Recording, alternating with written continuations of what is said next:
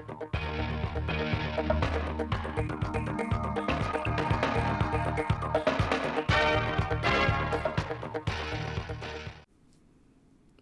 các bạn theo dõi chương trình thời sự phát thanh trực tiếp 17 giờ thứ hai ngày 9 tháng 5 năm 2022 của Đài Phát thanh Truyền hình Thanh Hóa. Chương trình gồm có những nội dung chính sau: Hội nghị cán bộ chủ chốt toàn tỉnh để học tập, nghiên cứu, quán triệt, triển khai thực hiện các nghị quyết, quy định, kết luận, chỉ thị, hướng dẫn của Trung ương và các quy định kế hoạch của tỉnh. Phát triển đảng viên ở đồng bào Công giáo, nâng cao chất lượng giáo dục mũi nhọn. Phần tin thể dục quốc tế, Argentina ghi nhận ca nhiễm viêm gan bí ẩn. Nga là quốc gia chịu nhiều lệnh trừng phạt nhất thế giới. Sau đây là nội dung chi tiết.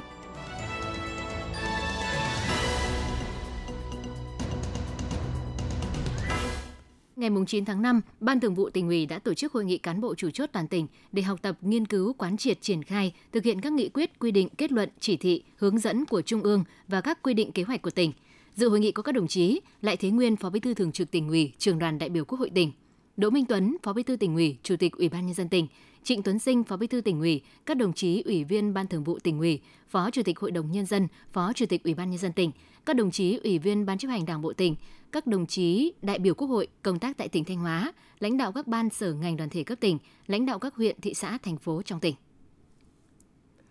Tại hội nghị, đồng chí Nguyễn Văn Hùng, Ủy viên Ban Thường vụ, Trưởng Ban Tổ chức Tỉnh ủy đã quán triệt, triển khai quy định số 50 ngày 27 tháng 12 năm 2021 của Bộ Chính trị, hướng dẫn số 16 ngày 15 tháng 2 năm 2022 của Ban Tổ chức Trung ương về một số nội dung cụ thể về công tác quy hoạch cán bộ, quy định số 1020 ngày 29 tháng 4 năm 2022 của Ban Thường vụ Tỉnh ủy về công tác quy hoạch cán bộ, kế hoạch số 65 ngày 29 tháng 4 năm 2022 của Ban Thường vụ Tỉnh ủy về rà soát bổ sung quy hoạch cán bộ lãnh đạo, quản lý nhiệm kỳ 2020, 2025, 2021, 2026. Xây dựng quy hoạch cán bộ lãnh đạo quản lý nhiệm kỳ 2025, 2030, 2026, 2021 và hướng dẫn của Ban Tổ chức Tỉnh ủy về công tác quy hoạch cán bộ.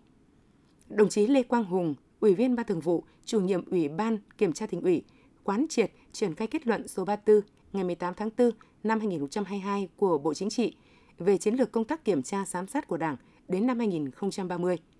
Đồng chí Nguyễn Văn Thi, Ủy viên Ban Thường vụ Tỉnh ủy, Phó Chủ tịch Thường trực Ủy ban nhân dân tỉnh, quán triệt triển khai chỉ thị số 12 ngày 5 tháng 1 năm 2022 của Ban Bí thư về tăng cường sự lãnh đạo của Đảng, nâng cao hiệu quả đối ngoại nhân dân trong tình hình mới.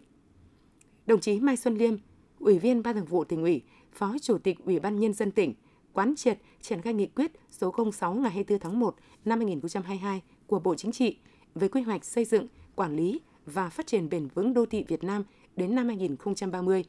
tầm nhìn đến năm 2045.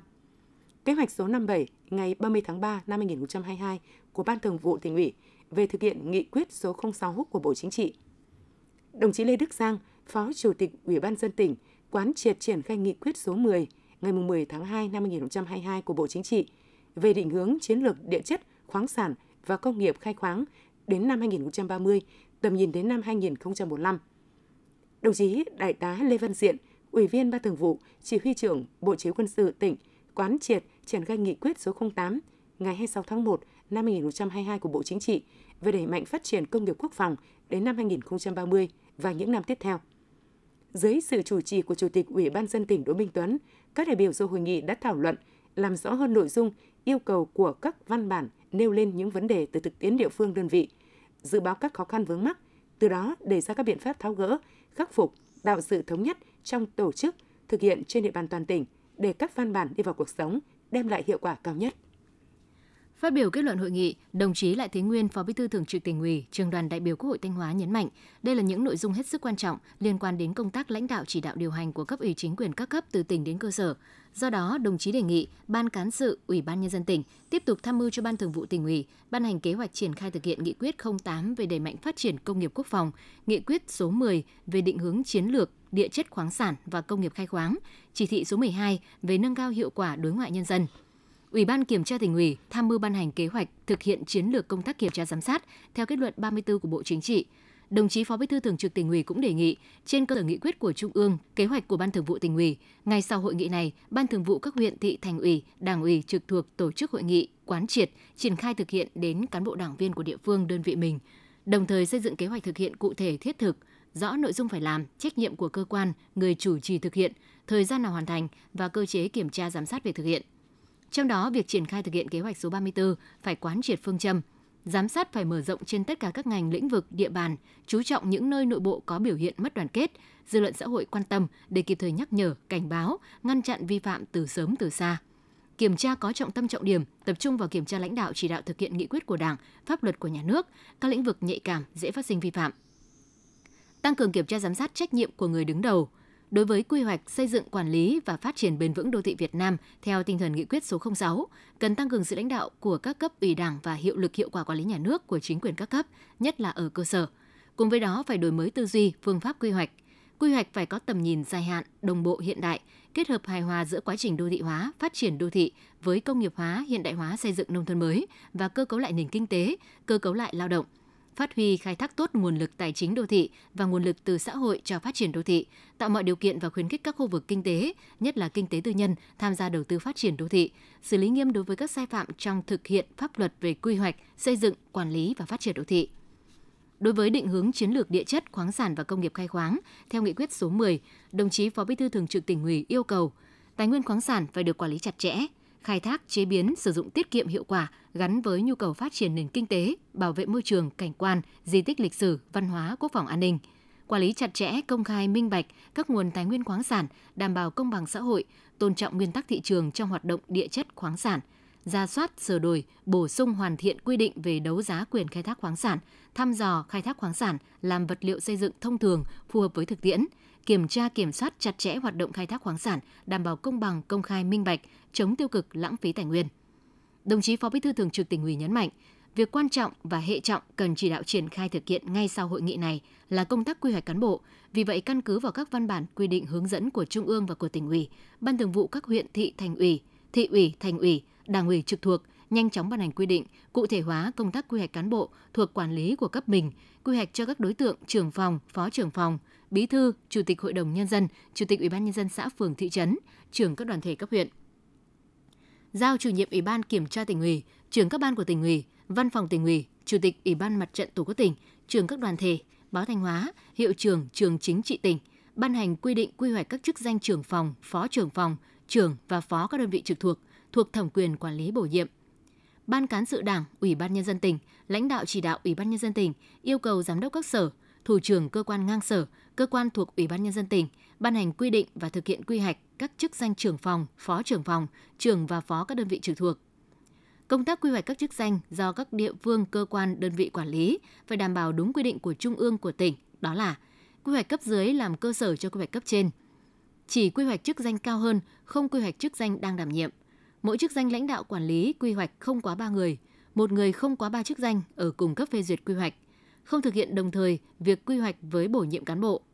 Đồng chí Phó Bí thư Thường trực Tỉnh ủy cũng làm rõ hơn một số vấn đề liên quan đến thời gian tiến hành làm quy hoạch, cách thức quy hoạch và những lưu ý khi thực hiện quy hoạch. Từ đó để các cấp, các ngành, các địa phương, đơn vị thống nhất trong thực hiện, đảm bảo đúng quy định và đạt kết quả cao nhất. Ngày 9 tháng 5, Bộ Chỉ huy Quân sự tỉnh Thanh Hóa tổ chức lễ phát động thi đua cao điểm kỷ niệm 75 năm Ngày Thương binh Liệt sĩ 27 tháng 7 năm 1947, 27 tháng 7 năm 2022. Đây là đơn vị được Bộ Tư lệnh Quân khu 4 chọn làm trước để rút kinh nghiệm. Thiếu tướng Nguyễn Đức Hóa, Phó Chính ủy Quân khu 4 dự và chỉ đạo buổi lễ.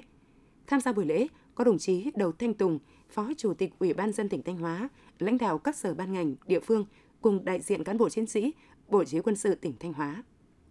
Với chủ đề uống nước nhớ nguồn, tri ân người có công với cách mạng, đợt thi đua cao điểm hướng tới kỷ niệm 75 năm Ngày Thương binh Liệt sĩ 27 tháng 7 năm 1947, 27 tháng 7 năm 2022 của Bộ Chỉ huy Quân sự tỉnh được thực hiện trong 75 ngày, từ ngày 14 tháng 5 đến ngày 27 tháng 7. Các nội dung thi đua gồm 100% cán bộ chiến sĩ có nhận thức chính trị đúng đắn, bản lĩnh chính trị kiên định vững vàng, xác định tốt trách nhiệm, có ý chí quyết tâm cao, sẵn sàng nhận và hoàn thành tốt mọi nhiệm vụ được giao, duy trì nghiêm các chế độ trực sẵn sàng chiến đấu, chủ động phối hợp chặt chẽ với các lực lượng, thường xuyên nắm chắc tình hình, tham mưu cho cấp ủy chính quyền địa phương, lãnh đạo chỉ đạo, triển khai thực hiện tốt nhiệm vụ quân sự quốc phòng năm 2022, đồng thời cổ vũ động viên cán bộ chiến sĩ thực hiện tốt các phong trào thi đua, giúp đỡ nhân dân phát triển kinh tế xã hội, xóa đói giảm nghèo, xây dựng thế trận lòng dân, tăng cường mối đoàn kết gắn bó quân dân, giữ vững an ninh chính trị, trật tự an toàn xã hội trên từng địa bàn.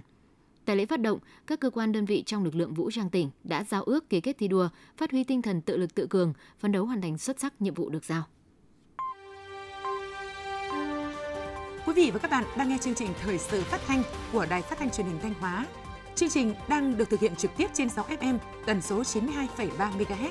Tiếp theo là những thông tin đáng chú ý mà phóng viên đài chúng tôi vừa cập nhật. Sáng ngày 9 tháng 5, Bệnh viện Đa khoa tỉnh Thanh Hóa tổ chức lễ vinh danh tân phó giáo sư năm 2022. Tân phó giáo sư được vinh danh là ông Trương Thanh Tùng, sinh năm 1974, trưởng phòng kế hoạch tổng hợp, phó trưởng khoa ngoại tiết niệu của Bệnh viện Đa khoa tỉnh Thanh Hóa, thỉnh giảng tại các cơ sở giáo dục đại học tại Thanh Hóa, Hải Phòng, Hà Nội và Thái Bình. Trong quá trình công tác, ông Trương Thanh Tùng đã có nhiều đóng góp quan trọng trong việc triển khai thành công nhiều kỹ thuật chuyên sâu về tiết niệu, trong đó tiêu biểu nhất là kỹ thuật ghép thận. Ông đã hoàn thành xuất sắc nhiều đề tài nghiên cứu khoa học cấp nhà nước, cấp tỉnh, cấp ngành, hoàn thành xuất sắc công tác giảng dạy, hướng dẫn nghiên cứu sinh làm luận án tiến sĩ, học viên làm luận văn thạc sĩ. Bên cạnh đó, ông Trương Thanh Tùng đã tham gia tích cực vào công tác biên soạn sách chuyên ngành y, phục vụ đào tạo đại học và sau đại học. Ông Trương Thanh Tùng là một trong 363 phó giáo sư được Hội đồng Giáo sư Nhà nước công nhận đạt tiêu chuẩn chức danh phó giáo sư năm 2022. Bộ Y tế vừa có văn bản gửi Sở Y tế các tỉnh, thành phố, các bệnh viện, viện trực thuộc Bộ và Y tế các bộ ngành về kê đơn thuốc kháng virus COVID-19. Bộ Y tế đề nghị Sở Y tế các tỉnh, thành phố chỉ đạo kiểm tra giám sát các cơ sở khám bệnh chữa bệnh trực thuộc thực hiện kê đơn thuốc kháng virus điều trị COVID-19, đảm bảo tuân thủ các quy định hiện hành. Đối với Remdesivir, chỉ định cho người bệnh nội trú mức độ nhẹ và có ít nhất một yếu tố nguy cơ tiến triển nặng, mức độ trung bình và nặng, khởi phát bệnh chưa quá 10 ngày, có suy hô hấp, phải thở oxy, thở máy không xâm nhập. Đối với Molnupiravir,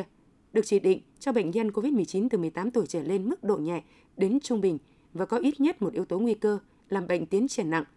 Ngoài ra, Bộ Y tế cũng đưa ra lưu ý, phụ nữ có khả năng mang thai, phụ nữ trong độ tuổi sinh sản nên sử dụng biện pháp tránh thai hiệu quả trong quá trình điều trị và trong vòng 4 ngày sau khi sử dụng liều Molnupiravir cuối cùng. Đối với phụ nữ cho con bú, không khuyến cáo cho con bú trong thời gian điều trị và trong vòng 4 ngày sau khi sử dụng liều Molnupiravir cuối cùng.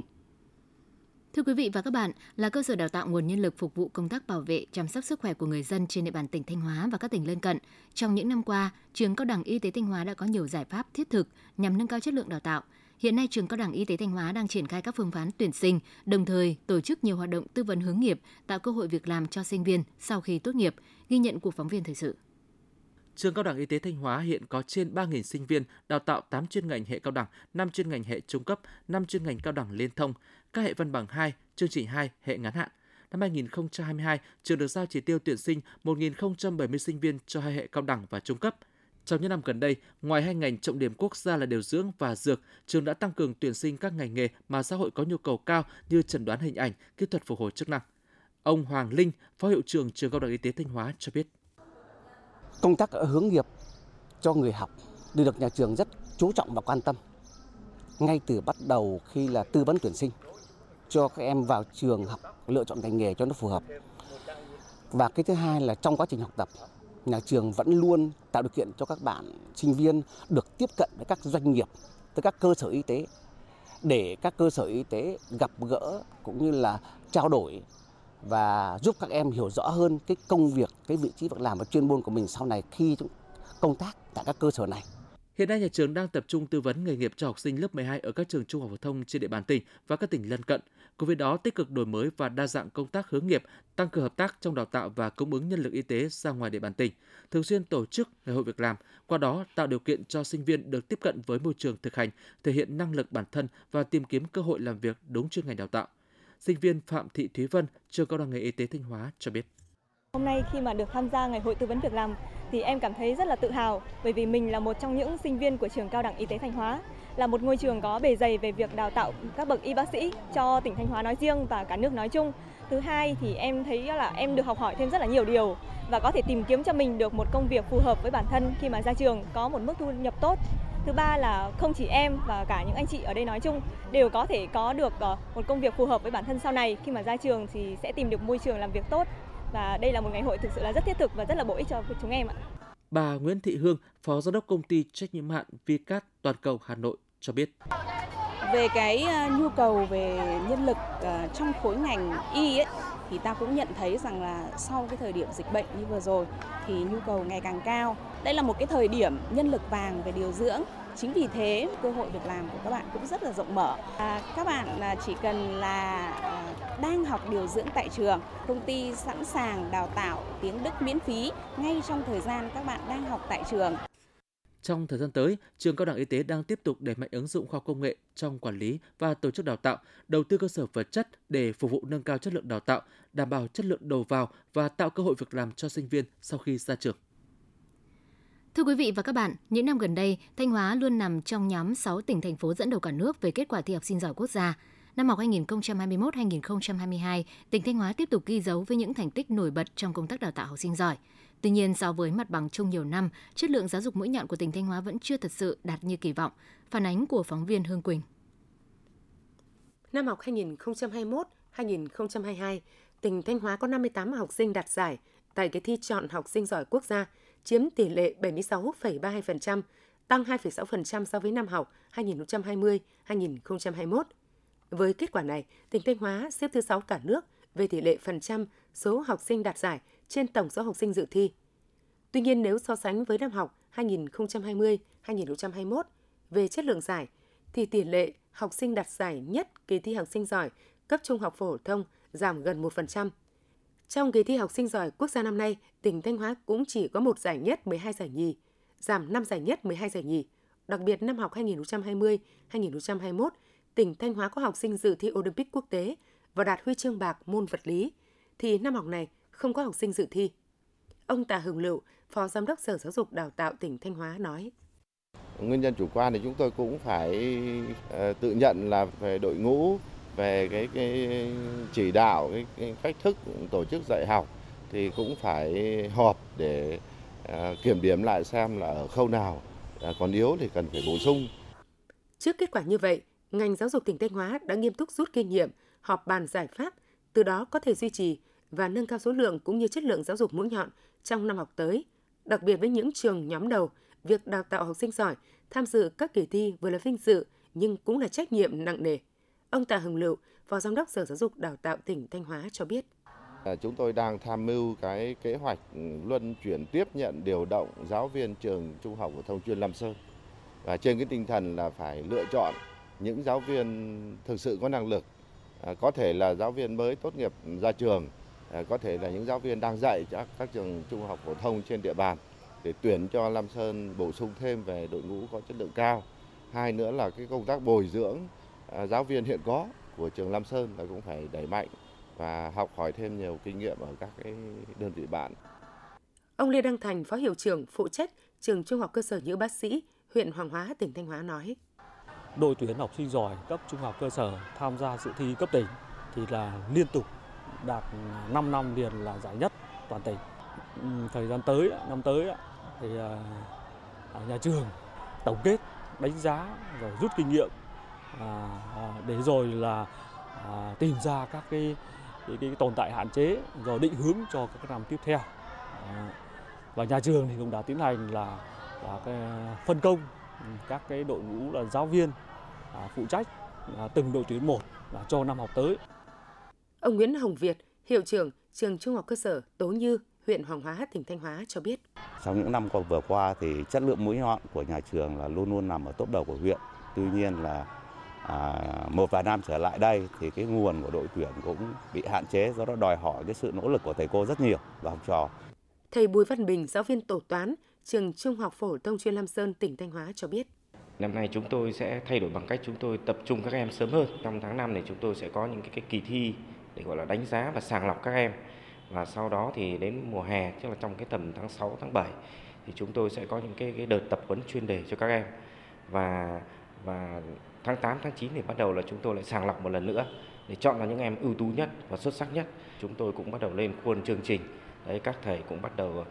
tìm những cái bài giảng phù hợp. Chúng tôi sẽ phải chuyên môn hóa hơn. Thầy Phạm Ngọc Thanh, giáo viên tổ tiếng Anh, trường Trung học cơ sở Nhữ Bác Sĩ, huyện Hoàng Hóa, tỉnh Thanh Hóa nói. Thời kỳ 4.0 này là những người thầy cô trực tiếp đứng đội tuyển thì phải tìm tòi những cái kiến thức, những cái tài liệu trên các cái trang mạng để in ra để phát cho các em. Như thế các em sẽ có cái nguồn tài liệu rất là tốt. Mình phải cập nhật được cái kiến thức mới, cập nhật được những cái thông tin nó liên quan đến bộ môn. Đấy.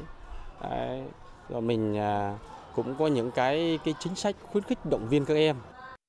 Không thể phủ nhận những thành tích đáng tự hào của tỉnh Thanh Hóa trong các kỳ thi học sinh giỏi. Đây là kết quả sự nỗ lực không ngừng của ngành giáo dục tỉnh nhà cũng như của giáo viên và học sinh. Tuy nhiên, với tinh thần cầu thị, ngành giáo dục đã tự nhìn nhận, rút kinh nghiệm, đổi mới để giáo dục mũi nhọn không ngừng được nâng cao cả về chất, về lượng.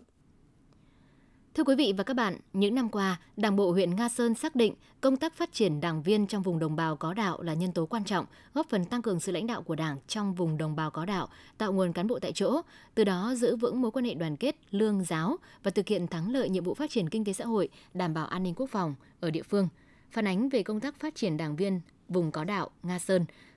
phóng viên Thúy Lượng đã có loạt bài về đề tài này. Trong chương trình ngày hôm nay, chúng tôi xin giới thiệu bài số 1, cầu nối giữa Đảng với giáo dân. Mời quý vị và các bạn cùng nghe. Tôi là người Công giáo và đã được kết nạp Đảng ngay từ trận chiến đấu. Chúng tôi được Đảng dạy dỗ, được Đảng rèn luyện, được Đảng giáo dục, cho nên chúng tôi hỉ hộ. Đường lối của Đảng chúng ta là đường lối đứng đắn, thẳng tắp để dắt dân tộc Việt Nam chúng ta đi đến tự do, hòa bình và độc lập. Mình là những người đi trước, phải biết giáo dục, tuyên truyền cho những thanh niên vào Đảng để mà nối sự nghiệp, gánh vác cái nhiệm vụ của cha ông. Đó là những chia sẻ của cựu chiến binh Nguyễn Thành Hùng, thôn 1, xã Nga Điền, huyện Nga Sơn, khi được chúng tôi hỏi về công tác phát triển Đảng ở nơi ông sinh sống. 50 năm tuổi Đảng, với ông dù là người có đạo hay không có đạo thì việc vào Đảng là cần thiết. Và người vào Đảng nhất định phải là người có nhân tố thì mới được rèn giũa và trưởng thành. Anh em thanh niên trước hết là có trình độ,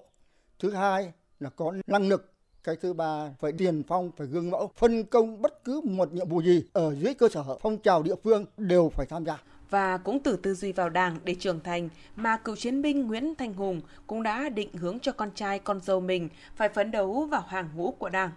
Con học xong thì đưa con vào nối tiếp bước của cha. Con tôi thì con dâu cũng là đảng viên rồi. Bây giờ con trai tha thiết để vào Đảng. Công giáo với bên Phật giáo bây giờ như nhau. Cho nên là công tác tuyên truyền cho con em vào Đảng phải nói là nó rất thuận lợi. Với chị Nguyễn Thị Quyên, chi bộ thôn 3 xã Nga Điền thì đứng trong hàng ngũ của Đảng là một dấu mốc quan trọng trong cuộc đời mỗi người. Nhưng với những người có đạo, nó còn thiêng liêng hơn nhiều bởi giây phút đó đạo và đời hòa quyện. Bố mình là phó Danh Chương, mình cũng tham gia công việc của giáo xứ. Bước đầu có vướng mắc của chồng thôi, nhưng mà khi mà được chi bộ đến vận động này, đồng thời nhà bố mẹ chồng ấy cũng nói thêm vào thì anh ấy cũng hiểu hơn và đồng ý luôn. Phó Bí thư Thường trực Đảng ủy xã Nga Điền Nguyễn Duy Thiệu cho biết, xã có 218 đảng viên, trong đó có 46 đảng viên là người Công giáo, chiếm 25%.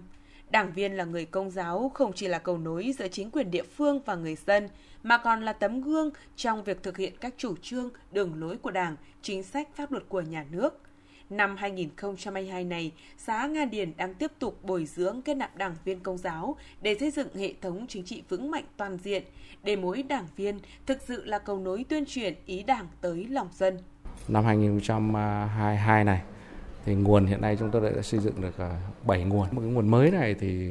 chúng tôi lại khá đông người Công giáo. Nga Điền có 3 sứ đạo, 76% đồng bào theo đạo Công giáo, nhưng mà sống rất là hòa thuận, sống tốt đời đẹp đạo và phải nói rằng cái cuộc sống của người dân Nga Điền đang từng bước được đổi mới. Huyện Nga Sơn hiện có hơn 27.000 giáo dân, chiếm khoảng 17% tổng dân số, sống đan xen ở 55 khu dân cư thuộc 12 xã. Những năm qua, cùng với việc nêu cao tinh thần trách nhiệm, tập trung lãnh đạo, chỉ đạo thực hiện tốt nhiệm vụ chính trị tại địa phương, đội ngũ bí thư chi bộ thôn, trưởng ban công tác mặt trận ở các xã có đạo còn phát huy vai trò cầu nối, đưa các chỉ thị, nghị quyết của Đảng đến với bà con giáo dân.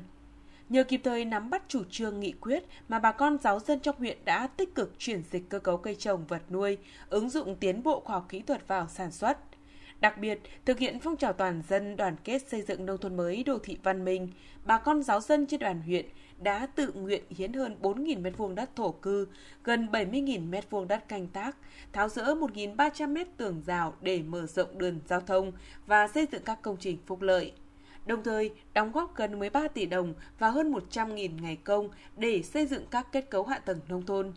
Ngoài ra, bà con giáo dân còn chủ động đầu tư gần 100 tỷ đồng để xây dựng mới, chỉnh trang nhà cửa, góp phần đưa Nga Sơn cán đích huyện nông thôn mới năm 2020. Những năm qua, phong trào thi đua tuổi cao gương sáng đã lan tỏa mạnh mẽ, thu hút đông đảo hội viên người cao tuổi trên địa bàn thành phố Thanh Hóa tham gia. Qua đó, phát huy vai trò gương mẫu của người cao tuổi trong phát triển kinh tế gia đình, xây dựng đời sống văn hóa ở khu dân cư, trở thành gương sáng cho con cháu học tập và noi theo.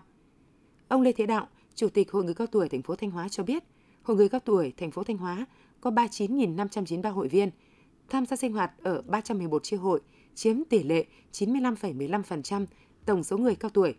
Trong những năm qua, phong trào thi đua tuổi cao gương sáng đã được các cấp hội quan tâm triển khai phù hợp với đặc thù người cao tuổi và điều kiện thực tế ở địa phương.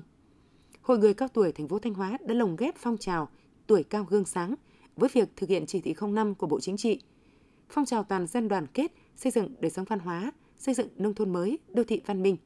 Trong đó mỗi hội viên là cây cao bóng cả, làm gương trong dạy bảo con cháu chăm ngoan, học giỏi, làm nhiều việc có ích cho cộng đồng xã hội, góp công góp sức xây dựng quê hương ngày càng phát triển. Với phương châm còn sức khỏe còn lao động, đông đảo người cao tuổi thành phố Thanh Hóa đã tham gia phát triển kinh tế, làm giàu cho gia đình, động viên con cháu tích cực khởi nghiệp, tạo việc làm, tăng thu nhập. Đến nay, toàn thành phố có 12.750 người cao tuổi trực tiếp lao động sản xuất, thực hiện chương trình người cao tuổi tham gia bảo vệ môi trường và xây dựng nông thôn mới. Những năm qua, gia đình hội viên người cao tuổi đã đóng góp 9.423 ngày công, ủng hộ 17.719 triệu đồng, hiến 43.894 m2 đất, góp phần cùng thành phố thực hiện có hiệu quả chương trình mục tiêu quốc gia về xây dựng nông thôn mới, đô thị văn minh. Trong phong trào toàn dân đoàn kết, xây dựng đời sống văn hóa ở khu dân cư, Hội người cao tuổi các cấp đóng vai trò rất quan trọng trong việc tham gia xây dựng và thực hiện quy ước nếp sống văn hóa trong việc cưới, việc tang và lễ hội. Các phong trào hoạt động văn hóa, văn nghệ, thể dục thể thao, xây dựng gia đình văn hóa, góp phần xây dựng làng, khu phố văn hóa. Hàng năm đã có 89% gia đình người cao tuổi đạt danh hiệu gia đình văn hóa, có 91% gia đình đạt danh hiệu gia đình ông bà, cha mẹ mẫu mực, con cháu hiếu thảo. Phong trào phòng chống tội phạm, bảo vệ an ninh trật tự, an toàn xã hội được các cấp hội triển khai tích cực, đã có 1.217 người cao tuổi tham gia các tổ an ninh hòa giải. Từ năm 2016 đến nay, người cao tuổi được cung cấp 214 tin tức cho công an địa phương, cảm hóa giáo dục 108 người lầm lỗi, hòa giải thành công 152 vụ, giúp cho cơ quan chức năng nắm bắt, xử lý kịp thời, góp phần giữ vững an ninh chính trị ở địa phương. Với sứ mệnh cải thiện chất lượng cuộc sống của các cá nhân, hộ gia đình có thu nhập thấp, đặc biệt ưu tiên phụ nữ nghèo, yếu thế thông qua các dịch vụ tài chính và phi tài chính, tạo cơ hội cho phụ nữ tham gia vào các hoạt động kinh tế xã hội. Thời gian vừa qua, Phòng Giao dịch 02 thành phố Sầm Sơn, Tổ chức Tài chính Vimo, Trách nhiệm hữu hạn một thành viên Tình thương Tim, chi nhánh Thanh Hóa đã khảo sát nhu cầu vay vốn của phụ nữ, giúp hàng nghìn thành viên được tiếp cận nguồn vốn của Tim để phát triển kinh tế, cải thiện đời sống gia đình. Năm 2011, Tim chi nhánh Thanh Hóa thành lập Phòng Giao dịch số 2 tại thành phố Sầm Sơn. Sau hơn 11 năm thành lập, Phòng Giao dịch số 2 đã triển khai hoạt động trên địa bàn 11 xã phường với 95 cụm, 4.393 thành viên tham gia vay vốn tiết kiệm. Đến hết tháng 4 năm 2022, Phòng Giao dịch 02 đã phát vốn hơn 43,26 tỷ đồng cho 1.404 thành viên vay, đạt 106% so với kế hoạch. Dư nợ vốn 64,28 tỷ đồng. Bên cạnh đó, Phòng Giao dịch 02 đã giải ngân vốn chính sách cho 25 thành viên với số vốn 382 triệu đồng, giải ngân cho 54 thành viên thuộc hộ nghèo, cận nghèo với số vốn gần 600 triệu đồng, lãi suất ưu đãi. Các hồ sơ vay vốn của thành viên đều được các cấp thẩm định, duyệt vốn theo đúng nhu cầu và khả năng hoàn trả của thành viên. Tỷ lệ hoàn trả trong năm của phòng đạt 100%. Tiếp thu ý kiến chỉ đạo của đồng chí Phó Chủ tịch Ủy ban nhân dân tỉnh Lê Đức Giang, từ chiều ngày 7 tháng 5 đến 9 tháng 5 năm 2022, Ủy ban nhân dân phường Hải Bình, thị xã Nghi Sơn đã huy động lực lượng thu gom rác thải và giải tỏa các công trình lấn chiếm hành lang đê sông Lạch Bạng và khu vực cảng cá. Ủy ban nhân dân phường Hải Bình đã huy động các lực lượng tích cực dọn vệ sinh, thu gom rác thải tại khu vực dọc hành lang đê sông Lạch Bạng qua địa bàn phường. Ngoài ra, lực lượng chức năng cũng ra quân giải tỏa các công trình lấn chiếm hành lang đê sông. Hiện địa phương đã cắm biển báo, duy trì tổ tự quản bảo vệ môi trường hành lang đê điều trong toàn phường, tăng cường tuyên truyền cho người dân không đổ rác, nước thải bừa bãi để giảm thiểu tối đa tình trạng ô nhiễm môi trường tại cảng cá. Trước đó, trưa mùng 7 tháng 5, đồng chí Phó Chủ tịch Ủy ban nhân dân tỉnh Lê Đức Giang đã đi kiểm tra và chỉ đạo thị xã Nghi Sơn huy động lực lượng phương tiện giải tỏa dứt điểm các hành vi vi phạm hành lang hai bên cửa sông Lạch Bạng, đồng thời thu gom rác thải vệ sinh môi trường dọc hai bên cửa sông và khu vực cảng cá, âu neo đậu tàu thuyền. Quý vị và các bạn vừa theo dõi chương trình thời sự của Đài Phát thanh Truyền hình Thanh Hóa. Chương trình do biên tập viên Hoàng Mai biên soạn và thực hiện, cùng với sự tham gia của các phát thanh viên Thủy Dung Minh Thu, kỹ thuật viên Thu Thủy, tổ chức sản xuất Hoàng Văn Triều, chịu trách nhiệm nội dung Hà Đình Hậu. Tiếp ngay sau đây là phần tin thời sự quốc tế.